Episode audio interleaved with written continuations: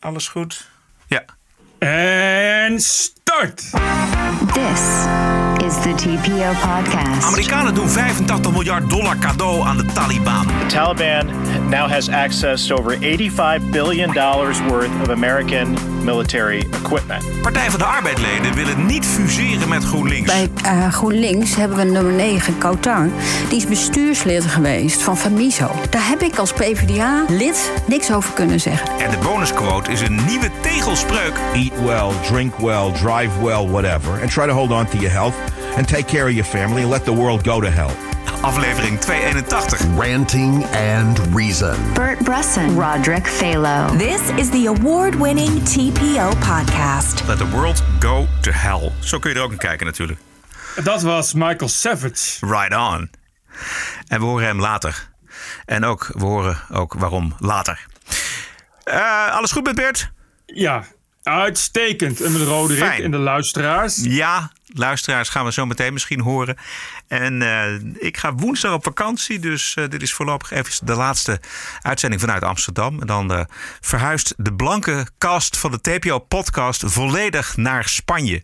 In Spanje moet je zijn. Voorlopig is het nog maandagavond 30 augustus. Het is een nieuwe dag voor de modernisering van de Taliban-krijgsmacht.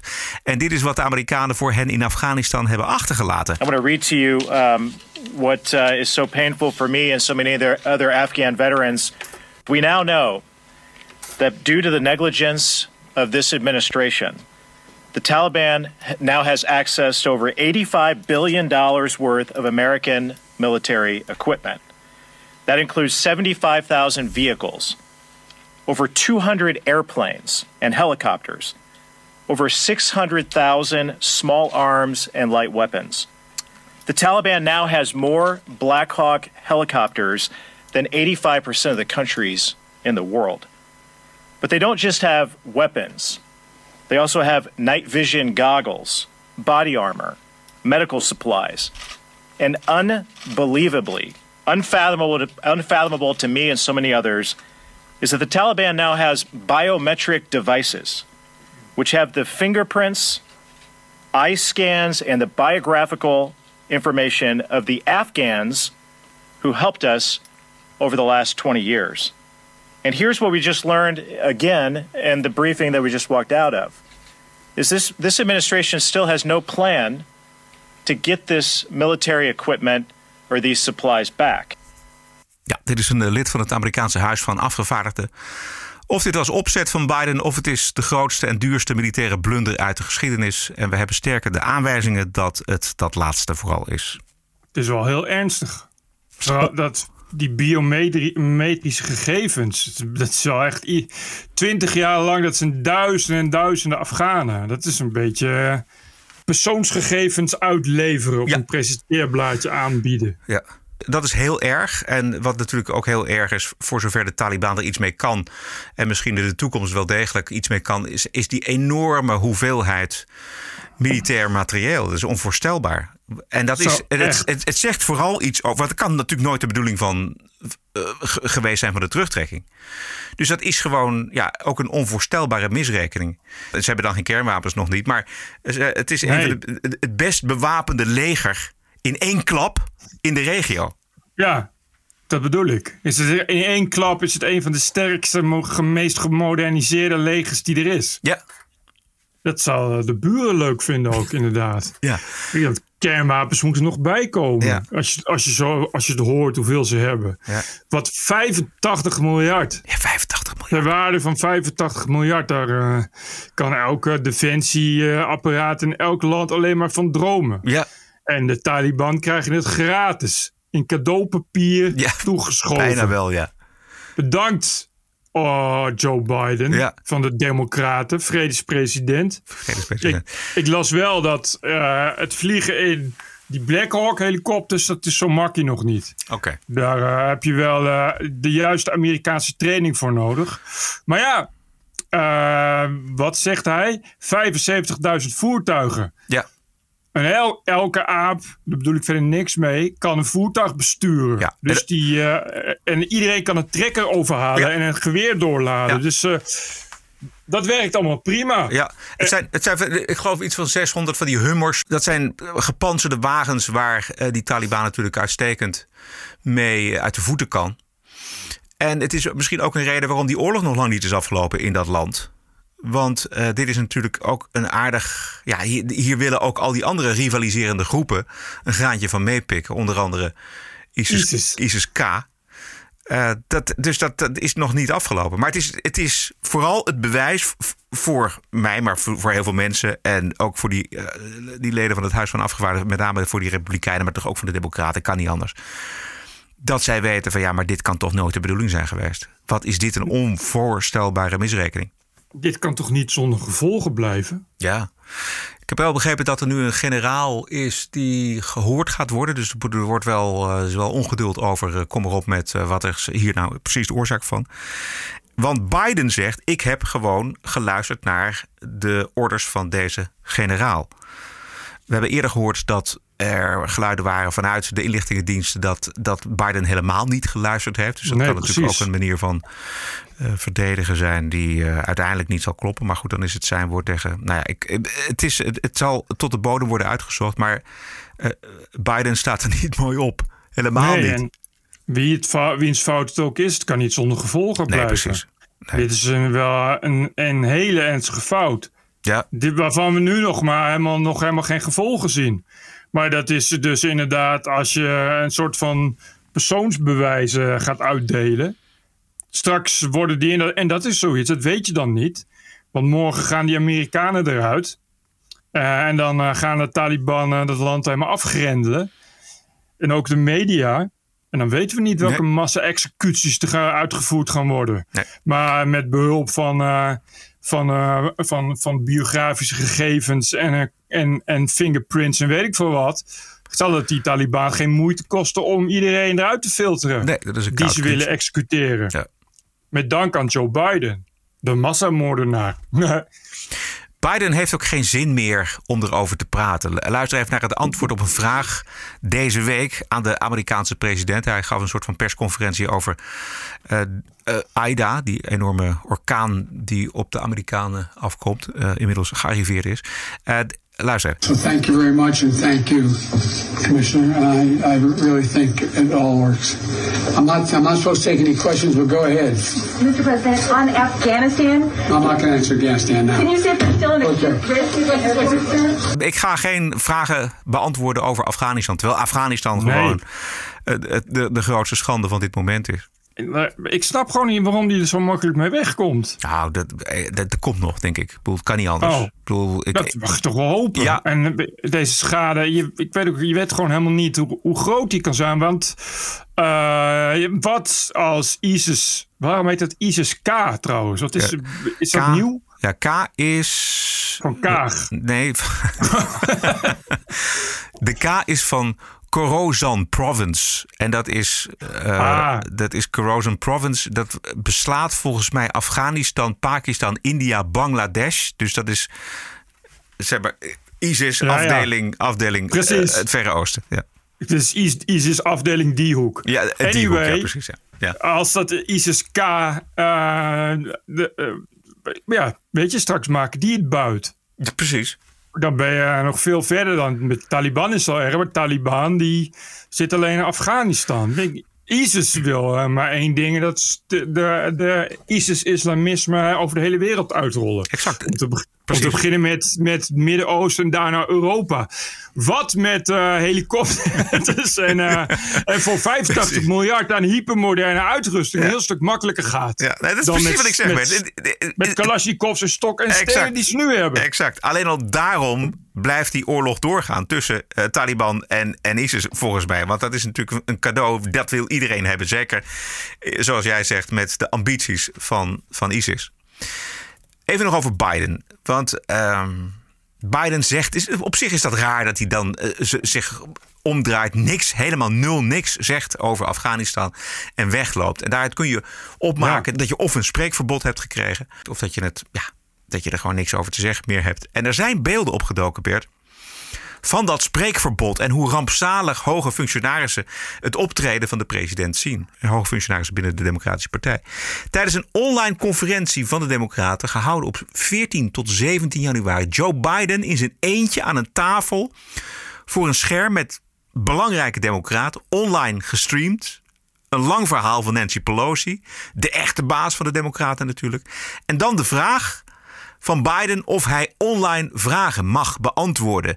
En dit is wat Pelosi daarover te zeggen heeft. And I'm happy to take questions if that's what I'm supposed to do, Nance, whatever you want me to do. Am I off? No, we don't want him to talk. Die zegt dus, precies. Die zegt, ben ik, eh, heb ik verbinding met hem? We willen niet dat hij praat. Dat bepaalt Nancy Pelosi dat. Ja, precies. Nee, maar dat is, dat is de echte, volgens mij. Die heeft, Ja. die heeft echt het voor het zeggen hoor. Ik zou denken dat eh, de Amerikanen toch maar terug moeten Afghanistan in. Dat gaan ze niet. Er zit, zit niks anders op Ja. dan dat ze toch gewoon maar eerst even die spullen weer even gaan halen. Nou, het, is wel, het werd wel geopperd inderdaad, want er is geen Ja. plan. Hè? Dus ze zeiden van, ja, hoe, hoe, hoe krijgen we dat spul terug? Want het, ja, al is het maar een vliegtuig of een helikopter, dat is hartstikke duur spul. Betaald door de Amerikaanse belastingbetaler. Ja, Hallo? ja, geef me even terug. Ga het me- allemaal halen. En, Ja. en sowieso, dit is ook. eh, het, het worden nog wel drone-strikes uitgevoerd op, die ISIS-lui als, als eh, vergelding. Ja, er zijn, geen, eh, er zijn geen lui meer op de grond. Dus het schiet allemaal niet op. Ik weet niet wat ze, dan, eh, wat ze straks dan nog willen gaan doen. Maar je, met alleen drones kom je er ook niet, lijkt. Maar hoe haal je dat op, jongen? Dat is toch, dat is toch onmogelijk? Dat materiaal. Dat nee, kun- ja. Het beste kun je het dan maar vernietigen met drones. Ja, dat is wat, wat Biden had, of wat Trump had gezegd. Ja.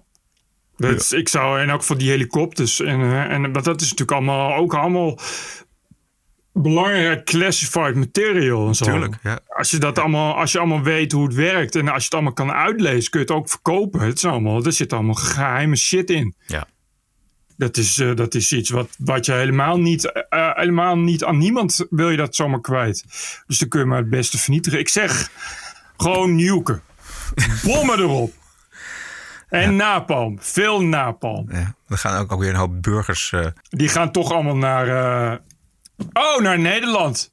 Eigenlijk naar alle Europese landen. Want ik zag dat het eh deugdcircus al op volle toer draait. Ja. Ik las in de Volkskrant een redacteur, een Peter Giesen, die toch alweer uitgebreid bepleiten dat we vluchtelingen ruimhartig moeten opvangen. ja.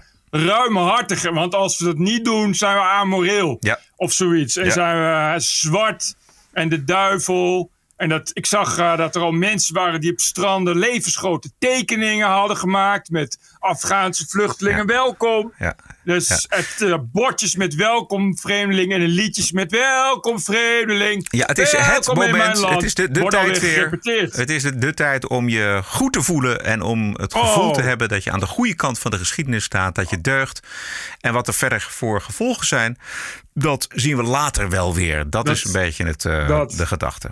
Dat Volkskrant-artikel. Ik werd er zo geil van.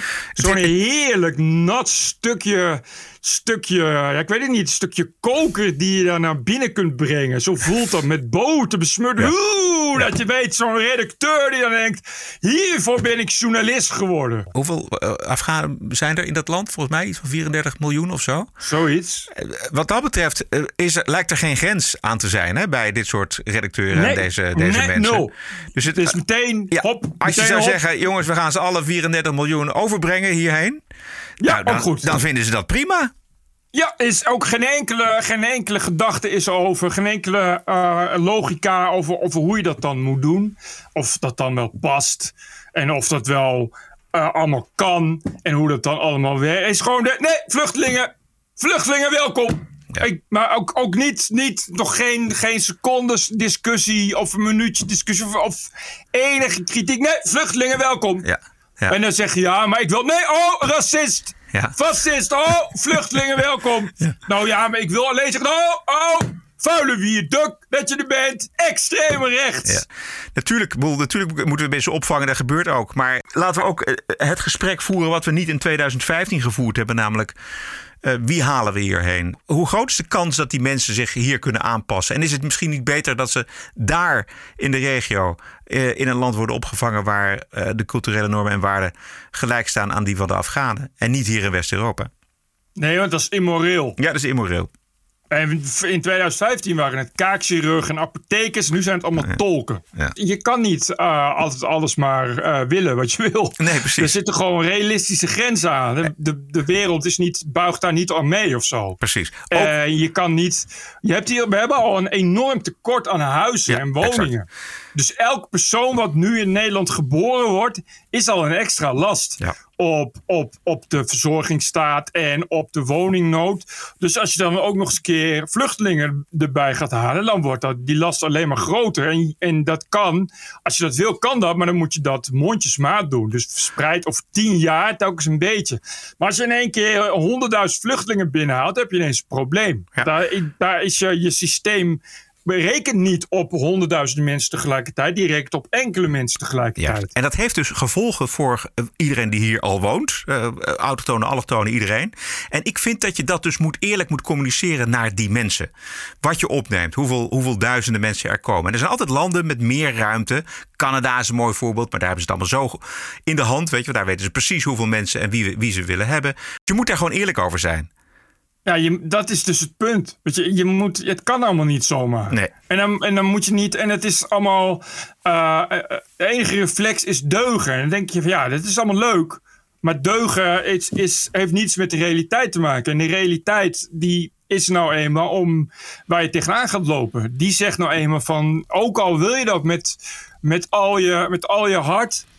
Het, het is niet mogelijk fysiek om 100 miljoen mensen in Nederland te laten nee, wonen. Nee. Nee, ja. En ook geen 30 miljoen.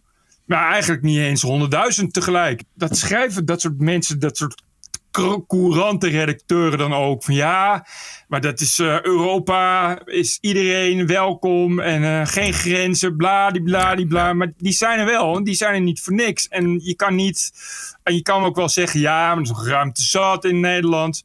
Oké, okay, nou, ga de Veluwe maar volbouwen. Wedden dat het niet gaat lukken. We hebben al een stikstofprobleem. Dus elke keer wat je gaat bouwen, wordt het probleem nog groter. We kunnen niet eens bouwen. Laat staan dat we extra moeten gaan bouwen. Ja, nee, maar het, is, het, het, het, probleem is volstrekt duidelijk. En het is ook volstrekt helder dat de deugd zien en, en de media daar helemaal niet aan willen. Die willen dat probleem helemaal niet uh, naar voren nee. brengen. Of in ieder geval, ze willen er niet eens over praten. Weet je wat? Het, het is, nee, het is nee. precies hetzelfde. Het was ook meteen hop zag je alweer de initiatiefjes en, en de klachten van mensen die het zomaar wagen om daar kanttekeningen bij te plaatsen. Extreemrechtse media, je kent ze wel. Ja, ja. ja en, en, het, en het is, ja, ik, en het gaat gewoon weer. Het is weer uh, dat er dan dorpjes waar 30 mensen wonen ineens 500 asielzoekers krijgen. En dat dan die dorpjes zeggen van nou, ik weet niet of we dat wel willen. En dat dan die mensen worden dan weer gewoon kapot gemaakt in de media. Want zeggen dan ja, asociaal en je hebt het hier zo goed. Bladibladibla. Ja. Terwijl je denkt van ja, wat is het voor een onzalig idee om vluchtelingen met 500 man tegelijkertijd te plaatsen in een dorp van waar 200 mensen wonen. Ja. Wat, waar slaat het nou op? Ja, we hebben ook grappen gemaakt vorige week over, uh, waar was het ook weer? Harskamp. Harskamp. Ja, oké, okay, maar goed, dat is okay, de gemeente Ede, gemeente Ede vraagt nee, daar een beetje om. Okay. Gemeente Ede is, is daarop uh, uitgesteld. Daar mogen wel ja, vluchtelingen heen. De rest van de gemeentes niet. Nee, maar en het is ook zo dat het ook deze keer weer komt het weer op het bordje van de mensen onderaan de maatschappij. Ja. Het punt is dat het gewoon niks concreets is. Dat het gewoon geen concrete argumenten zijn. Dan krijg je. Uh, ja, ik, ik weet niet of dat dezelfde Volkskrant-redacteur zijn. Maar ja, er zijn natuurlijk heel veel die zo denken. Die er was een keer een Volkskrant-redacteur die schreef over waarom we toch aan ontwikkelingssamenwerking moeten doen. Ook al, ook al helpt het niet. En zijn eindargument is. Uh, anders verliezen we onze ziel. Oh ja, god. Wat, oh, wat moet ja. je daar nou, wat moet je daar nou mee? Wat is dat nou voor een argument? Dat, heeft, dat, is, dat is leuk in je filosofieklasje. Maar dat kun je toch niet als argument voor wel of geen ontwikkelingssamenwerking. En hetzelfde geldt voor opvang van vluchtelingen. Dan, dan krijg je argument, ja, maar we zijn het aan onze moraal verplicht. Ja, dus het christendom, Wat- Bert. wat- dat is wat die moet ik daarmee? Ja. Ja, daar- eh, ik ben niet gelovig. Dus over welke moraal gaat het hier? Over de jouwe of de mijne? Of, of waar staat die? Laten we het, Ja. laten we het hebben op, over argumenten die ook gewoon vaststaan. Ja. Weet je, die- die, tastbaar zijn. Nee, maar het- over moraal ja, is een, ja. hele andere, is een hele andere discussie. Exact, ja. Maar laten we het hebben over, over hoe vluchtelingen, waar die dan moeten worden opgevangen. En hoe, dat dan, hoe dat dan moet. Ja. En dan krijgen we ook weer, dat weten we nu al, dat het eh, allemaal naar Europa gaat. En dan moet het weer eerlijk verdeeld worden. Want Europa moet solidair zijn. Ja. En dan zijn er weer eh, landen die dat niet willen. En dan komt het weer op andere landen terecht Ja. Omdat Europa voor geen meter werkt als het daarop aankomt. Dus het wordt weer erg deze keer. Eventjes terug naar Afghanistan zelf. Twee weken voor de drie moordaanslagen, zelfmoordaanslagen op het vliegveld van Kabul door ISIS, had CNN-verslaggever Clarissa Ward, die we kennen van de indrukwekkende straatinterviews in Kabul, die had een interview met de commandant van ISIS-K. En hij zegt dat de Taliban te slap is in het uitvoeren van straffen tegen mensen. Te weinig amputaties en te weinig stenigingen. Like many of his foot soldiers, he used to fight with the Taliban, but says they've fallen under the influence of foreign powers. We were operating in Taliban's ranks, however, these people were not aligned with us in terms of belief, so we went to ISIS.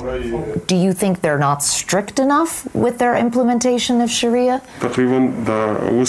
You see, they can't present one example where they have enforced fixed Islamic law punishments, where they have cut off a thief's hand, have stoned to death an adulterer, have stoned to death a murderer. They cannot enforce fixed Islamic law punishments because they are under other people's control and they implement their plans. So we do not want to implement someone else's plans and we only want to enforce Sharia. If anyone gets along with us on this, he is our brother.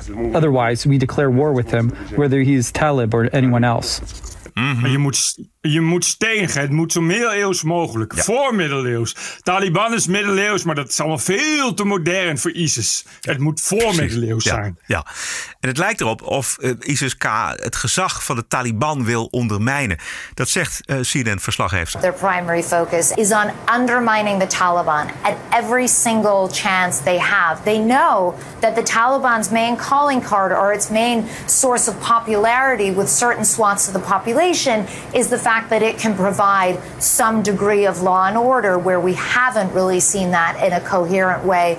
Uh, over the past couple of decades. So, what they want to do now is show that the Taliban can't provide law and order, and we can continue to create chaotic situations with these splashy, hideous attacks in cities like Kabul. We've seen them in cities like Jalalabad, and no sense now, Anderson, that they are going away anytime soon. Yeah, Clarissa Ward, appreciate it. Thanks. Uh, incredible reporting. Ja, dat was het zeker. Dit was een gesprek met Anderson Cooper van CNN. Ja. Ehm, dus dat kan nog wel eens een flinke oorlog worden tussen Nou. die twee. Ik hoor het. En ondertussen heeft de Taliban wel duizenden IS-leden vrijgelaten. En snijden zij zich daarbij mogelijk zelf in de vingers. Dat is eh, wel grappig, wel slim van ze dat ze dat hebben gedaan. Wat hadden ze gedacht? We kunnen die IS'ers wel vertrouwen. Ja, zoiets, ja. Ja. Dat doen we, doen, maken we afspraken mee. Ik las ook eh, verschillende journalisten eh, in Nederlandse media die zich afvragen ehm, of de afspraken die zijn gemaakt met de Taliban, of ze zich daaraan gaan houden. En die doen dan toch een heel, heel eh, genuanceerd betoog dat het misschien best wel zo kan zijn dat het zo erg niet is. Dus wat, wat echt, weet je, de, echt letterlijk de kop in de Gelderlander eh, en, en eh, in, de, in de Volkskrant volgens mij. Gaan de Taliban zich aan de afspraken houden en blijven ze inderdaad wel een beetje mild? De hoop, dat is het. De hoop. Hoop dus, ja. Hoop. En het antwoord is namelijk nee, dat gaan ze niet. Dat gaan ze niet doen. Taliban 2.0 is onzin. Dit was een lokale artiest uit een dorp ongeveer 150 kilometer ten noorden van Kabul. Andarab. En volgens een betrouwbare Afghaanse journalist op Twitter, Sami Madi, is deze lokale artiest vrijdag uit zijn huis gesleept en afgemaakt door de nieuwe machthebbers, de Taliban. Want muziek, want oude Afghaanse cultuur die niet mag meedoen. Zie je? Ja. Je begrijpt, dat zijn best jongens waar je afspraken mee kunt maken. En het is goed om te zien dat de westerse intellectuelen en de westerse journalistiek zich daar, net als destijds bij de Ayatollah Khomeini, eh, daar toch heel nadrukkelijk en fijntjes bukken. Omdat ze het toch maar weer mooi vinden. Want misschien is het ook wel een goed idee. Komt er eindelijk eens wat rust in het land. En je kunt best afspraken met ze maken. En misschien kunnen we ook nog wel handel met ze drijven op den duur. En ze hebben toch gezegd dat de vrouwen naar school mogen. Dus waar maken we ons druk over? Eh, wat was die ook populair, hè? Die eh, Ayatollah Khomeini in 1979, toen hij eh, vertrok uit. Parijs naar Teheran. En de hele linkse intelligentsia stond te, te juichen en te wapperen, want de Shah was weg. Ik, ik las, ik zat er toevallig laatst in te verdiepen, maar dat hij inderdaad, hij zat als een soort, een soort bejubelde secteleider in Frankrijk. En dan kwam de, de BBC, kwam daar echt eh, jubelreportages maken over, eh, nou, wat een, wat een charismatische, spirituele man dat is. Kijk eens, wat als je een vraag stelt hoe, hoe indringend die antwoord, wat eigenlijk geen antwoord is. En eh, de westerse media slikte het als zoete koek. Precies. Want duidelijk is, wat we nu nog wel eens zien op Twitter, zijn die demonstraties van vrouwen, nog zonder hoofddoek, die eh, demonstreren tegen alle eh, op handen zijnde nieuwe wetgeving, hoe vrouwen zich moeten kleden. En wat hebben we daar eigenlijk van gezien en gehoord op de Nederlandse televisie, bij Achter het Nieuws en Brandpunt en in de kranten, de. Volkskrant? Eh, Nergens. Zo gaat het steeds, maar zo gaat het nu gewoon eigenlijk weer. Ja. En het, weet je, het, het, het sneuwe en het domme en het zielige en het verschrikkelijke en het verbijsterende is dat ook toen, in 1979, het juist de linkse intellectuelen, zelfs een homoseksueel als Foucault, stonden te Precies. juichen bij de overname van de macht in Teheran door deze Ayatollah Khomeini. En het duurde niet zo heel erg lang voordat de eerste homo's werden opgehangen aan kranen. Ja, en, en nu is het, oké, Taliban, maar ja, weet, we kunnen ook wel afspraken met ze maken. We, hoeven niet, moeten niet meteen, eh, we moeten niet meteen eh, bij Sharia, bij het woord, in paniek raken. En we hebben bij de NOS hebben we ook al gelezen dat vrouwen Sharia eigenlijk heel leuk vinden. Precies, ja. Helemaal niet erg. Nee. Erg vinden dat ze een hoofddoekje dragen. Dus zit hoe, hoe de, hoe die islamofilie daar zo diep in zit. dat het gewoon niet... Nou ja, zo is in Syrië trouwens ook gegaan, hè? Ja. Assad was de grote vijand.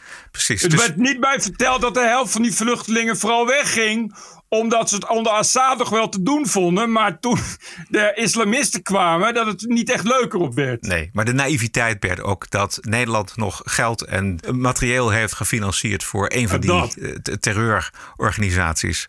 Goed. Ander onderwerp? Ja, graag. The award winning TPO podcast. Formatie is zo dood als een pier. Ook de fusieaandrang bij Partij van de Arbeid en GroenLinks krijgt eh, de boel niet in beweging. Enorme schijnvertoning. eh, die Ja, dat las ik. Ja, van- bij, zeker bij Geert, Geert Dales op de post online, of niet? Nee, eh, ook, maar ik las ook in de Telegraaf dat, eh, dat, dat is allemaal leuk en aardig. Dat, dat met die ledenvergaderingen en dat ze dat doen. Maar voor de formatie maakt het allemaal geen zak nee, uit. nee, helemaal niks, helemaal niks. En de Telegraaf die meldde ook stembusfraude bij de Partij van de Arbeid. En die gaan dat nu eh, onderzoeken. Ja, er was iets misgegaan met de elektronisch stemmen. Nou, hadden we daar nog nooit van gehoord. Ah, goed. Nou ja. Partij, eh, ondertussen, dus die, de kranten, eh, wel allemaal weer hoopvol. Volkskrant vanmorgen. Partij van de Arbeid hunkert naar één vuist tegen asociale rechtse politiek. Ja, zie je? Dan krijg je dus dat dus. Dan krijg je dus dat. dat, dat is dus dit is, zo gaat het Ja, dus. ja. Maar wil wel graag meeregeren met asociaal rechts, dacht ik er meteen achteraan. Ja. En Ja. wel eh, met de VVD in, in een kabinet gaan zitten. Met, met eh, Rutte als premier. Ja, exact. En Jesse Klaver die eist duidelijkheid van Rutte, las ik ook ergens. Dat vond ik ook wel stoer zeg, dat je duidelijkheid van Rutte eist. De echte sociaaldemocraten die zien de toenadering tot de identiteitspolitiek van GroenLinks met afschuw tegemoet. Zoals oud-Kamerlid Keklik Jussel afgelopen zaterdag bij WNL. Ik had veel liever gehad dat de Partij van de Arbeid, maar ook Groen- GroenLinks zelf, eerst hadden nagedacht. Hoe komt het dat wij op die zeven zetels uit zijn gekomen, of op die negen? Hoe komt het dat links zo gedecimeerd geïnvesteerd is. En dat, dat, ik had liever gehad dat de komende jaren invest- eh, geïnvesteerd was in het weer kunnen worden van een brede volkspartij. En nu ga je dus met 17 zetels denken dat je samen een sterkere vuist bent. Terwijl ik heb ervaren bij Rutte 2 dat wij met die 38 zetels ook niet sterk genoeg waren. Ja, er is maar één persoon op de hele wereld die mij nog een keer Partij van de Arbeid kan laten stemmen. En dat is deze Keklik Jussel uit Deventer. Precies. Oh. Nou, en, en, en eh, eh, Ronald H. Plasterk. Ja. Nee, maar Keklik die weet dat precies, jongen. Die zegt dat precies. Die, heeft, hij moet helemaal niks hebben van die vreselijke identiteitspolitiek van GroenLinks. En die wil gewoon weer terug naar die oude sociaal-democratische waarden. Geen onderzoek dus. Eh, Onderzoek naar wat? Ja, naar hoe is het misgegaan? Oh nee, stel je voor. We hebben het samen... Samen hebben we 3,5 zetels en nog wat. Laten we gaan meeregeren. Wel ja. ja. Dat is logisch. Heeft de Partij van de Arbeid ooit onderzoek gedaan naar waarom ze na al die jaren nu maar op negen zetels staat? Volgens mij niet. Nee. Dus dat, dat zelfonderzoek ontbreekt. Gruwelijk, gruwelijk. En dan denken dat je samen 17 zetels kan vasthouden. Bij Nee, maar- eh, GroenLinks Sorry. Nee, maar wat, zij zegt, wat Juscel al zegt, bij bij 38 zetels was het ook al niet een, eh, niet, niet een pretje om te regeren met de VVD. Nee. Dus denk nou niet dat je er onder, onder die twee grote dan met je 17 zeteltjes wel iets kan. Tuurlijk niet. Eventjes nog luisteren naar de Jussel. Bij eh, GroenLinks hebben we nummer 9, Kautang. Die is bestuurslid geweest van Femiso. Femiso is een beweging die je zou kunnen vergelijken in het conservatisme, in het fundamentalisme. Waar we, ehm, die, die is vergelijkbaar met SGP-jeugd of Forumjeugd. Daar heb ik als PvdA-lid niks over kunnen zeggen. Ik voel me niet vertegenwoordigd door dat soort stromingen. En dat gevecht ben ik binnen mijn eigen partij twintig jaar lang aangegaan. En natuurlijk een deel gewonnen, een deel verloren. Ik, kon, ik moet wel constateren, onderaan de streep heb ik die strijd echt verloren. En die kans om hem alsnog eh, te winnen, om die eh, de scheiding kerk-staat en de individuele vrijheden, dat ook te waarborgen, ook van minderheden. Nou, dat zie ik nu helemaal somber in. Ja. Zij stond dus op de kandidatenlijst voor de fractie van de Partij van de Arbeid. En eh, zij is daar buiten gevallen. En niet zonder reden. Want dit is een sociaaldemocrate die nog gewoon echt de oude waarden, de seculiere waarden wil hebben. En die helemaal niks, ook als Turkse, want zij is Turkse Nederlandse, niks wil weten van die identiteitspolitiek. En daarom Nee. was er geen plaats voor haar bij de Partij van de Arbeid. En dat heeft dus al duidelijk gemaakt welke kant die Partij van de Arbeid op wil. Namelijk richting GroenLinks. Nou, precies, richting de identiteitspolitiek. Wat het eh, dan toch het einde van de PvdA gaat zijn, denk ik. Dat is, dat is het wel mooi. Het is wel een mooie, mooie all-inzet dit, hè? Ja. Als, het als het misgaat, dan is het denk ik wel een beetje gedaan. Kijk, dat woke, zeker binnen de PvdA, gaat zich natuurlijk gewoon heel erg doodlopen. Dat is wat je hoort. Ik denk dat dit nog wel echt toch wel eh, eh, iets te breed gedeeld wordt. Bij veel kiezers. Eh, dat samengaan met GroenLinks. Dat je dan bijvoorbeeld tegen Qatar aanloopt en allerlei andere eh, eh, onzin. En ik denk dat de PvdA dat helemaal niet goed bekeken heeft. Maar dat ligt ook aan dat ze geen onderzoek hebben gedaan. En die identiteitspolitiek is gewoon geen veilige weg om dan in te slaan als PvdA. Nee, als, geldt voor niemand. Everything woke turns to shit. Nou, ik wou net zeggen. Ik wou net eh, de grote denker Donald Trump citeren. Everything woke turns to shit. Ja, which is absolutely the truth. Zo'n Keklik die twijfelt erover. Ja, ik denk dat ze het gaat opzeggen. Maar of ze nog wel lid kan blijven van die partij. Het gaat over optisch deugen. Het gaat niet over intrinsiek deugen. Niet dat ik vind dat per se, hè, waar ik in geloof, dat dat eh, het enige juiste antwoord is. Maar het gaat niet over waarde. Het gaat heel erg over de buitenkant, over kleurtjes. Over ehm, nou, iemand wel met een hoofddoek, wel zonder hoofddoek. Daar gaat het over. Het gaat niet over ideeën meer. Ik vind het ook heel moeilijk om lid te blijven. Dat snap ik. Ik ook. Ik, ik, ik zou daar ook eh, wel heel veel moeite met. Het wordt natuurlijk ook steeds moeilijker.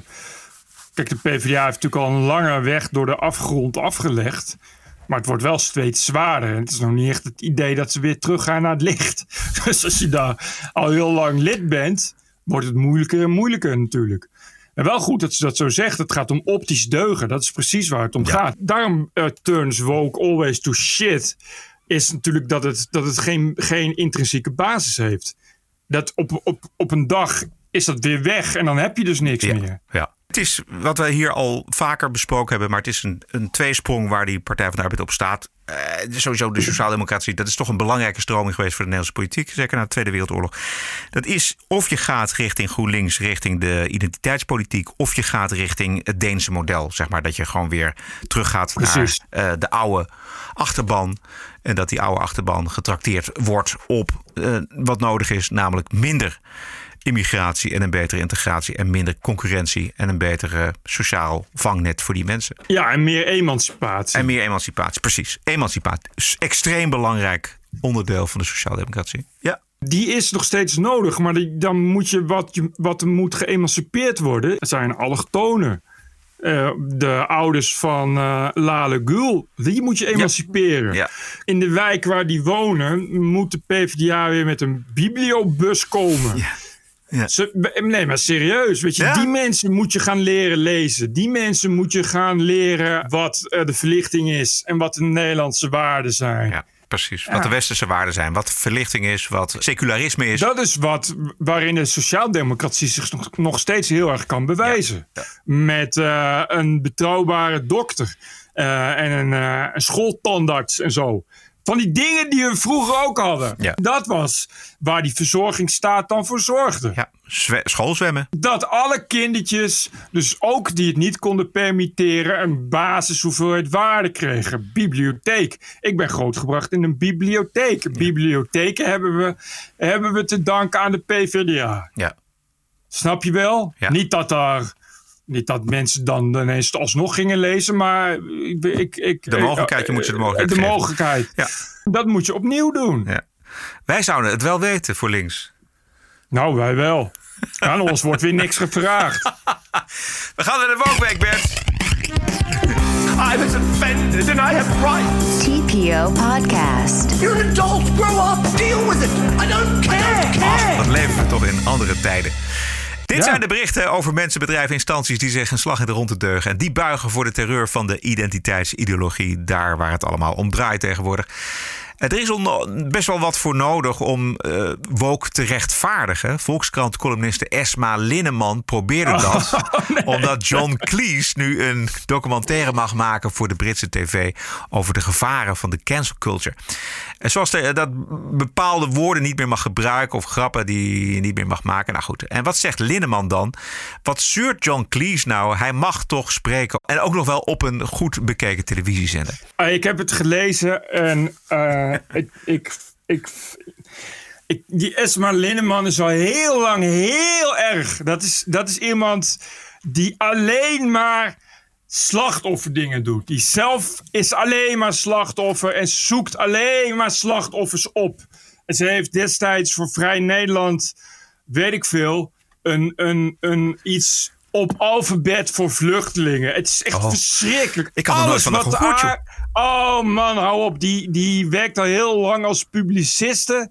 En ja, wij hebben er al heel lang op de korrel uiteraard. Zo bij Geen Stijl en TPO. Want echt, nou als je zegt woke turns to shit... dan Ja. heb je het over Esma Linneman. dus echt elke letter die uit de pen komt... is, is zeg maar dat. Over, over hoe verschrikkelijk zielig mensen Ja, ja. zijn. En hoe gemeen andere mensen zijn. En Esma Linneman komt ze redden. Esma Linneman heeft denk ik op haar Facebook alleen maar foto's staan... dat ze tussen negen kindertjes staat. Dat soort dingen. Ik, ik, maar dit, maar dit, die column die ze schreef is, is, is, is van die hele laffe typische retoriek. Dan zeggen mensen, ja nou, het zijn allemaal, allemaal witte heteroseksuele mannen... die overal mogen zeggen wat ze Ja, ja, ja, willen. ja. Die dan zeggen dat je dat niet mag zeggen. precies Nou, dat. je mag het anders wel zeggen. Nou, je mag het inderdaad wel zeggen. Je betekent alleen wel dat je als hetero, witte heteroseksuele man kapot wordt gemaakt. Ja. Dat wordt er dan niet bij verteld. En betekent wel dat als je als witte heteroseksuele man, als je succes hebt, dat een MeToo-brigade over je heen komt rollen. En dat betekent wel dat als je een mening hebt die verkeerd is, dat er dan al die wappie SCW'ers op Twitter je hele doopcel gaan lichten. En dan bij je werkgever gaan klagen dat je 123 jaar geleden een komma verkeerd hebt getwitterd, wat racistisch is. En dan word je ontslagen door je werkgever werkgever, ook al mag je overal van alles zeggen. Dat wordt er niet bij verteld. Door Esme hing ik maar aan de kruis Linneman. En dat is dus het probleem. En dan wordt het nog erger, want mensen als Esma Linneman, die halen er altijd bij, en dat kon je verwachten, de jaren 60. Want in de jaren 60 hadden we toch ook mensen die nu net als de wookbrigade van zich lieten horen, omdat ze zich wilden ontworstelen aan het christelijk idee. Ja, de rebellen. Nou, Esma was ik maar Jezus Linneman. Die mensen in de jaren 60, die wilden juist meer vrijheid. Niet minder. Die wilden meer vrijheid voor zichzelf. Zodat ze zich konden uiten. Niet minder vrijheid voor de christenen en de regering. Want ze wilden juist voor zichzelf meer vrijheid. Terwijl die wokies van nu, die willen niet meer vrijheid. Die willen minder, minder, minder vrijheid. Voor blank- blanke heteroseksuele mannen. Die willen dat John Cleese ophoudt met grappen maken. Dus niet, wij willen ook grappen maken. Samen met, of tegen John Cleese. Nee, nee, nee, nee, nee. Ze zeggen, wij willen helemaal geen grappen maken. En we willen namelijk dan ook dat John Cleese geen grappen meer maakt. Want als John Cleese grappen maakt, zijn wij gekwetst. Dus het is het omgekeerde van wat die mensen in de jaren 60 deden. Dus het lijkt me niet zo'n goed idee. Esma, ik ben na drie dagen weer opgestaan uit de dood. Linneman, om nou nog eens een keer naar die woke te gaan luisteren. Omdat we dat in de jaren 60 ook deden. Ze trekt het erbij om het te rechtvaardigen. Het is een, je, je- je krijgt er wel een Man. fantastisch mooi beeld van hoe die mensen denken. Rebellen zoals John Cleese ten tijde van Monty Python. Ja, wa- wat is dat nou voor vergelijking? Bij die huidige woke-generatie. Het gaat niet om mensen die iets willen zeggen. Het gaat dat er heel veel vernietigd moet worden. en dat is het grote probleem. En daar moet je tegen zijn. Op Twitter kregen we van eh, de collega van deze Linneman nog een aardig inkijkje in de keuken in de krant. Sylvia Witteman, die eh, schreef namelijk... Als ik in de krant de vrouwelijke variant van een woord gebruik... cabaretier of alcoholiste bijvoorbeeld... wordt die tot mijn ergernis veranderd in de mannelijke genderneutrale vorm. Dus dat gaat, gebeurt automatisch. Heel redacteur en die pakt dat gewoon aan. Hup. Oh, dat zal Sylvia Witteman wel leuk vinden. Die is toch al zo, eh, zo woke. Nee, die, die, die trekt Witteman helemaal niet. Nee, helemaal dat is niet. goed. Ja, er zit Het een is gewoon daar censuur. Precies, dat is een sensitivity reader die kijkt of er wel eh, genderneutrale woorden worden gebruikt. Hoe kun je het nou ooit opnemen voor dat soort censuur? Hoe kun je nou ooit zeggen, ja, aan woke zitten ook goede kanten? Dat zijn rebellen. eh, het, eh, ja, want eh, me- eh, is een, een minderheidsgroep die wordt anders gemarginaliseerd. Daar gaat het helemaal niet om. Het is heel leuk en heel goed als je het opneemt van minderheidsgroepen die anders worden gemarginaliseerd. Maar er wordt helemaal niemand gemarginaliseerd als je een schilderes gewoon een schilderes noemt en een schrijfster gewoon een schrijfster. Van onze man in Londen. De Schotse regering zet druk op de leraren op Schotse scholen om het lesprogramma te decoloniseren. En wel door hen aan te moedigen om een white privilege test te doen zelf. En om zich voor hun blanke huidskleur te verontschuldigen tegenover de leerlingen. Zie je dat voor je? Dit is de presentatrice van de ochtendshow van GB News. The wonderful Mercy Maroki. She's a black woman. And this new guidance for schools urges teachers in true BLM fashion to recognise race as a system that serves to enable capitalism and the current world order. Funny that, I thought BLM was just an innocent anti racism organisation that has absolutely nothing at all to do with communism. And this comes just two weeks after a new inclusivity guidance for schools said children as young as four in Scotland can change their name and gender at school without their parents' consent. Why are the Scottish government so intent on indoctrinating children? Don't they have better things to do? I'm a parent. My daughter is black, obviously. I haven't taught her about race or racism because she doesn't need to know. As far as she's concerned, she's no different to any of her white friends. The last thing I need is patronising teachers overcome by white guilt, apologising to my child for their whiteness and making her feel like a victim and encouraging her to see race in everything. The Scottish Government needs to leave children alone. We need to keep gender and race ideologies out of schools. Kinderen zo jong als vier die eh, hun, hun gender mogen veranderen. Ja, zonder toestemming van de ouders. Ouders gaan daar niet meer over. Ja. Christ. Ja. Nee, het gaat helemaal mis daar in, in Schotland. Ik weet niet wat ze aan het doen zijn. Dat, dat, hebben ze niks anders te doen? Dat vraagt zij zich ook af. Nee. Het is onvoorstelbaar. Het is wel heel, eh, Maar ook al die leraren, weet je wel. En het is, het is gewoon een opdracht vanuit de Schotse regering aan, aan de scholen, aan de openbare scholen daar. Dus leraren krijgen de opdracht om ras te zien als een systeem dat kapitalisme in stand houdt en de machtsverhoudingen in de wereld. Kennelijk is kapitalisme uh, als slecht ook. Er hoeft dan niet, niet, niet verder over gediscussieerd nee, te worden. Nee, het is ontzettend eng. Wat een laffe bende mietjes. Ik wist niet, dat zou je niet verwachten bij Schotten nee. trouwens. Nou ja, ze Dan lopen, meer het tegenovergestelde. Ja. Ze lopen Ja. natuurlijk al een tijdje in een... eh, in, In rok, maar, rok, ja. maar, ja. maar goed, daar hebben ze geen ondergoed onderaan. Dus ze hebben wel een stalen bal inmiddels. Precies, ja. Maar eh, ik, dit is wel heel ernstig, ja, wat ik hoor. Vooral wat zij ook net zegt, is dat kennelijk ook eh, dat communisme wordt er stiekem in doorgevoerd. Ja. Je moet dus kennelijk ook meteen een bekentenis doen dat het kapitalisme fout is. En dat het allemaal de schuld is van het kapitalisme. Want dat is, dat is kennelijk de, dat is de, de gedachte die erachter ligt. Als het maar niet kapitalistisch was geweest, dan was het geen onderdrukking. Wat heeft dat Black Lives Matter toch een ongelooflijk momentum. Hè? Dat het zich helemaal zelfs gewoon nu als opdrachtgever ja, wordt gehouden voor allerlei ideologische ellende Nou, op scholen dat- in Schotland. Nou, maar dat het eh, kennelijk zoveel invloed heeft op de regering. Dat de regering daar serieus eh, dat, soort, dat soort decreten doorvoert. Of, of, niet, of wetten. Ik weet niet hoe, of dit allemaal, allemaal netjes is geregeld. Ook via democratische waarden en normen. Maar het is niet best. Het klinkt alsof, alsof eh, het Sylvana Simons daar aan de macht is, zou ik maar zeggen. Dat is een beetje wat in het partijprogramma van bijeen staat, zijn dit soort dingen. Ja, fusiepartij van Bijeen en de Canadese premier Trudeau. Dat, die Nou. combinatie. Ik dacht dat Schotten druk hadden met onafhankelijk willen zijn en zo. Maar dat schiet zo ook niet op dan, hè? Nee. Eh, nog, laten we het nog eventjes hebben over die homo-demonstra- anti-homo-demonstratie. Want ik ben ontzettend benieuwd naar de behandeling van, de, eh, van het daderrapport, noem ik het maar even, in de Amsterdamse gemeenteraad van het geweld tegen homo's in de stad van Hoop. Eh, er is eh, geen ontkomen meer aan dat de daders vooral komen uit dus de migrantencultuur. En waar ik Mhm. naar uitkijk is, is hoe die progressieve raadsleden van GroenLinks, D66 en Partij van de Arbeid hun best gaan doen om die daders daarbij weg te houden. Want dat debat komt er natuurlijk. Ja. Zaterdag, nog eventjes, zaterdag werd er gedemonstreerd in het Hol van de Leeuw, Amsterdam-West. En Poont had daar een, een mooie reportage eh, over gemaakt. En die kun je eh, gewoon helemaal zien op Geen Stijl onder andere.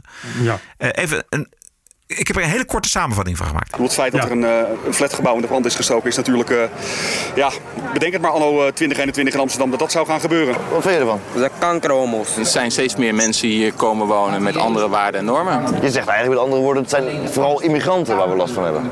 Het zijn eh, mensen met andere waarden en normen, ja. Er is geen enkel excuus.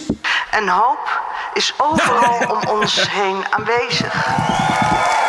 Ja, onder eh, luid applaus werd je net onthaald hier. Je kwam een toespraak geven.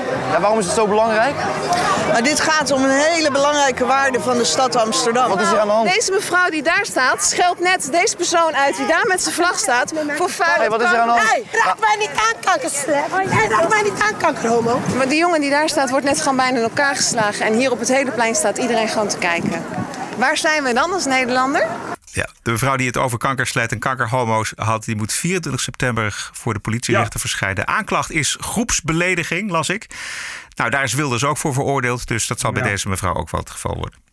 Dat zal een zware boete worden. Maar eh, eh, ik vond het verontrustende dat je dus iemand hoort die zei: ja, het gaat om eh, mensen met andere normen en waarden. Ja. En dat die presentator dan zegt: die bedoelt dus allochtonen. En dat hij dan, dat hij, zegt dat, dat, hij zegt het gewoon. Hij wil het gewoon niet zeggen. Ja, precies. Dat, precies. dat geeft al aan hoe groot het probleem dus nu al is geworden. Dit is dus 1984 in de praktijk. Nou, ik, ik zie het ietsje positiever. Want ik, ik zag dit ook. En ik weet dat eh, bijvoorbeeld bij het COC al heel lang dit niet gezegd mag worden. Sowieso in heel Amsterdam natuurlijk niet. Maar ook, ook bij die organisaties niet. Maar die mevrouw die op het Mercatorplein stond. Die was ook van de organisatie. En het lijkt Ja. er denk ik toch een beetje op dat steeds meer mensen die ook ja, die demonstraties organiseren. toch ook wel tot hen doordringt waar dat geweld vandaan komt. Ja, Maar dat is ook niet moeilijk, want er stonden ook allemaal mannetjes in, Oh. eh, met capu capuchons omheen. En dat zijn allemaal Marokkaanse mannetjes. Ik Dat- had nog die... Ja, vertel. eh, ja, uit dat Financieel Dagblad, die Duitse Oh, ja. journaallezer. Ja. Die heeft een boek geschreven, dat is een fictieboek. Maar dat is eigenlijk een, ja, een beetje een soort eh Wellebeck-achtig boek. Waarin eh, Duitsland in de toekomst wordt geleid door eh woke-brigades en door, eh, door links-fascistische groenen. Een moslima wordt toch? Premier. Ja, de- de- de- de- wil premier worden. Precies, ja. En er zijn allemaal regels over dingen die je niet meer mag en niet meer mag zeggen. Dus het is een eh, dystopische roman over, over Duitsland in de toekomst. Eh, ja, hij noemt het zelf satire. Ik noem het zelf realiteit en vooruitzien. Eh, maar hij is natuurlijk kapot gemaakt. Want het is islamofoob. En hij gaf voorbeelden dat hij in, in de belangrijke de Vaas, de Frankfurt Allgemeine Zeitung en nog wat belangrijke kranten is hij natuurlijk al helemaal kapot geschreven. Want schande, racistisch islamofobie. En hij vertelde dat hij eh, een interviewafspraak had met iemand van een grote Duitse courant of een, of een magazine. Eh, en dat hij op het laatste moment afbelde eh, met de woorden: Ja, dit boek is islamofoob. Dat had je me helemaal niet verteld. Nou wil ik er niks meer mee te maken hebben. Dus zo match voor de Duitse journalistiek. En het punt is natuurlijk dat deze man een bekende nieuwslezer is. en de grap is dat hij al twee boeken over islam heeft geschreven. Non-fictie. En voor, ik, ik, voor zover ik weet eh, niet, ah, niet islamofobisch. Anders hadden we het wel gehoord. En nu dus een fictieroman schrijft en meteen helemaal wordt uitgekotst door iedereen. Ja. Ik vind wel, het is wel een coole gast. Ik heb hem wel eh, eh, ook gezien op YouTube, ook eh, als Ja. nieuwspresentator. En hij weet heeft wel ook, ballen ook dat ja, hij hij heeft doet, ballen. en hij, hij kan het zijn boek ook goed verkopen. En hij kan blijkbaar goed schrijven, want dat was dan wel, werd dan wel gezegd. Weet je, het is wel Ja, vlot ja. geschreven, goed boek. Maar oh jongen, wat zijn ze toch, wat zijn ze toch tyfus bang gewoon voor om, om voor, voor islamofoob uitgemaakt te worden. En hij dus niet. Eh, nee, maar dat is wel, wel, vond, ik, vond ik ook wel dapper van hem. Want hij weet natuurlijk... Ja, ik ben journaallezer bij een publieke omroep. Ja. hij weet natuurlijk ook wel... Anders had hij dat boek niet geschreven. Hij weet natuurlijk ook wel wat er gaande is in Duitsland. ja. Dus hij weet ook wel wat hem op hem afkomt. Hij doet dat gewoon. Dat vond ik toch wel, eh, vond ik toch wel heel, heel netjes van hem, ja. Maar misschien voelt die interviewer wel degelijk een, een soort walging van. Ja, ja dat kan ook nog. Een oprechte walging. Dat is algemeen bekend. Ik weet dat bij Ar Arthur van Amerongen, die schreef toen Brussel Eurabia. Oh ja. Wat nou echt een keurig boek is verder hoor. Ik bedoel, het enige wat daarin voorkomt is dat, nou ja, de islam in Brussel en islamisering eh, is, is eh, verre van leuk allemaal. Anyway, die zei dus ook van, nou, ik kwam, kwam bij, bij Vlaamse radio en daar kwam iemand die zei, ik ga je geen hand geven, want ik vind je een racist. Holy maar fuck. dat, en dat is kennelijk gewoon, dus in Duitsland bestaan dat soort dingen ook gewoon nog. Terwijl, ik bij Art van Amerongen was toen nog onbekend. Maar dit is dus ook nog een bekende journaallezer. Ja, ja. Waarvan Ja, je ook weet, weet wie dat is. Dus, dus dat is dan toch raar dat je dan, dat gaat toch ver. Dat vind ik echt heel ver gaan. Ik begrijp wel dat mensen zeggen van ja, kun je als journaallezer wel zo'n polariserend boek schrijven? Dat is natuurlijk wel een puntje. Ik snap wel dat je, als je dan naar het journaal zit te kijken en je weet dan netjes te schrijven van dit boek, dat je zegt oké, af en toe wel lastig. Dat, die discussie begrijp ik wel. Maar Fred Emmer die schreef toch eh, por- eh, eh, erotische, Ja, romans? erotische boeken, ja. Oh, maar sindsdien Is dat keek ik anders ook anders Is dat naar Fred anders? Emmer.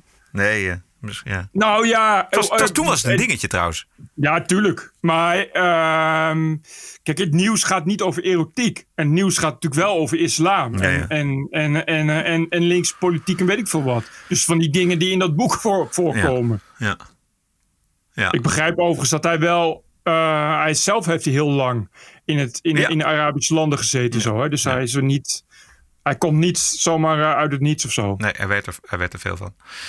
En hoe heet die Bert? Constantin Schreiber. Goed zo. Iedereen kan hem opzoeken. What a woke week it was. This is the TPO podcast. En er is hoop. Everything woke turns to shit. TPO Podcast. De TPO-podcast wordt je twee keer per week aangeboden. Zonder subsidie en zonder reclame. En dat kunnen we doen dankzij jouw donatie. Ranting and Reason. Wij stellen je één simpele vraag. Wat is het je waard? Een euro per aflevering? Bedenk zelf een bedrag en maak dat aan ons over via onze website tpopodcast.nl. En dan kunnen wij de podcast voor jou blijven maken en voor iedereen die dat uh, graag wil. En wil je je donatie toelichten? Dat kan ook. Vinden we leuk. Schrijf naar info.tpo.nl. Bert. Uh, de eerste is van Hans van Willigenburg. Dat is niet die oude televisiepresentator nee. met dat leren gezicht van Koffietijd. Ik weet niet of u nog leest, maar dit is de schrijver die ook voor TPO schrijft. Ja. Beste Bert en Roderick, te midden van de onnatuurlijke eenzaamheid waarin corona mij en vele anderen gestort heeft, zijn jullie uitgegroeid tot een van de ankerpunten in mijn week te zeggen dat je via een podcast echt contact hebt, zou te ver gaan. Maar als ik mezelf, net als jullie, telkens de ogen uitwrijf over weer een nieuwe lading woke onzin. En je voor de zoveelste keer teleurgesteld wordt in de gedachte dat de grens nu al bereikt is, komt jullie terechte woede en verontwaardiging daarover emotioneel toch wel heel dichtbij zo dichtbij dat het neigt naar een acceptabel surrogaat voor een avondje stappen met gelijkgestemde vrienden. Vandaar dat ik bij deze jullie kassa laat rinkelen voor het bedrag van 104 euro. Keep up the good work, Hans van Willigenburg. Dankjewel, Hans. Henry Lagemaat. Beste Bert en Roderick. Ik luister sinds een half jaar met een genot naar jullie podcast maar nog geen cent ervoor betaald. Hierbij mijn donatie van 52 euro. Trouwens, leuk om te horen in aflevering 280 dat Bert ook uit de gemeente Ede komt. Het is hier zo slecht nog niet, zolang je maar weet welke uithoeken van de gemeente je moet verbijden. Precies wat ik bedoel. Met vriendelijke groet, Henry Lagemaat, een Edenaar. Dankjewel, Henry. Dank, Henry. Yep. Edwin Gortjes. Dag Bert, Roderick. Via Twitter stuitte ik een aantal maanden geleden op een link naar de TPO-podcast. Sinds dat moment luister ik met veel plezier naar jullie award-winning podcast. Blij te horen dat naast wat de MSM of de staatsomroep hoofdzakelijk bericht, er gelukkig ook een plek is voor een tegengeluid waar ballonnen worden doorgeprikt. Het is dan ook volstrekt logisch dat ik mijn bijdrage lever aan het instand houden hiervan. Mooi. Hierbij mijn 104 euro. Groeten Edwin Gortjes uit Amsterdam. Geweldig, Edwin, dank je. Waar is die? Oh, die moest ik hebben. Ja. Het is namelijk een anonieme donatie. Oké. Van iemand die wel vaker anoniem doneert en geen kleine bedragen. Uh, maar wel, dus heel fijn dat hij dat doet. Beste Bert en Roderick, wat jullie doen is van grote waarde, moedig en inspirerend. Keep on going. En omdat jullie dit voorlezen, uh, dubbele punt onderstreept. Aan alle luisteraars die het kunnen missen, doneer meer. Anonieme groetjes. Uh, een bekende fabrikant. Hmm. Ondernemer. Geweldig. Groot fabrikant, hoe noem je zoiets? Ja, ja. Entrepreneur. Entrepreneur, precies. Entrepreneur. Hij heeft 1000 euro gedoneerd. Zo, de meters. En eerder doneerde hij al eens een paar keer 5000 euro. Oeh. Kijk. Dus goed als iedereen zijn uh, voorbeeld volgt. Ja. Luister naar wat onze anonieme gullegever zegt. Doneer het liefst veel. Ja. Iedereen mag zelf bepalen wat hij doneert. Waarderen en doneren kan op uh, tpopodcast.nl. En wil je schrijven, dat kan ook. Het uh, adres is info.tpo.nl. Want zoals deze is er maar één. Dit is de TPO-podcast. Een eigenzinnige kijk op het nieuws en de nieuwsmedia. Twee keer per week, elke dinsdag en elke vrijdag. 100% onafhankelijk, want zonder reclame en zonder een cent subsidie. The award-winning TPO podcast. Wat is het jou waard? Een euro per aflevering, 104 euro per jaar of kies zelf een bedrag. Waardeer en doneer op tpo.nl slash podcast. De TPO-podcast. Wat is het je waard? Ik heb alleen nog een bonusquote en die is van een radioman die ik in San Francisco ooit ontdekt heb op, op de radio. Michael Savage. Volgend jaar wordt hij 80, Bert. Damn. En hij zal er een keer uh, mee ophouden. En ik dacht, ja, hij heeft, hij heeft zulke goede quotes en die gaan we de komende tijd wat vaker laten horen. Deze komt uit 2000. 13. Obama is president en uh, het is net duidelijk geworden dat de Binnenlandse Veiligheidsdienst, de NSA, op grote schaal Amerikaanse burgers afluistert. It's summer. Lighten up. Lighten up, man. We got a dictatorship. The NSA is spying on you. They're flooding the country with illegal aliens. The borders are being overrun. The language is being bastardized. The culture is being stepped upon. Congress is filled with a bunch of no goodniks. But other than that, things are basically the same they've always been for most of us. And so therefore, there's an old phrase, living well is the best revenge. And what that means to me is turn within in a certain way. You know what I mean? Do what you like to do. What are you going to do? Change the world? I've tried 19 years of trying. So give me the merit badge. Give me the Eagle Scout merit badge for trying. And I'll keep trying. But, you know, at a certain point, you have to try to enjoy yourself as well. Eat well, drink well, drive well, whatever, and try to hold on to your health and take care of your family and let the world go to hell.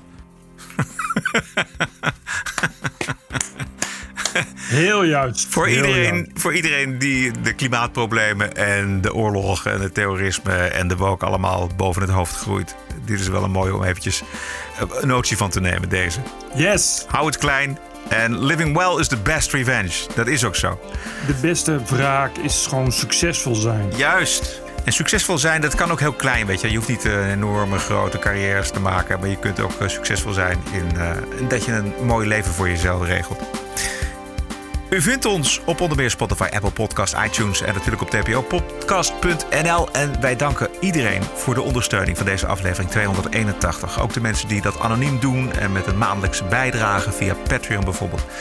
Waarderen en doneren heel graag op tpopodcast.nl. Wij zijn terug, niet aanstaande vrijdag, maar aanstaande dinsdag 7 september. Geheel vanuit Spanje. Bert op een eiland, ik op een eiland. Dinsdag meer. Stay cool. En tot dinsdag. TPO Podcast. Bert Bruson, Roderick Balo, Ranting and Reason. The first thing I learned uh, when I went in this business is have fun on the radio. Podcasting is the TPO podcast in the Netherlands. Bert and Roderick. What a show. I'm telling you. Keep the show running. Go to tpo.nl slash podcast. Thank you.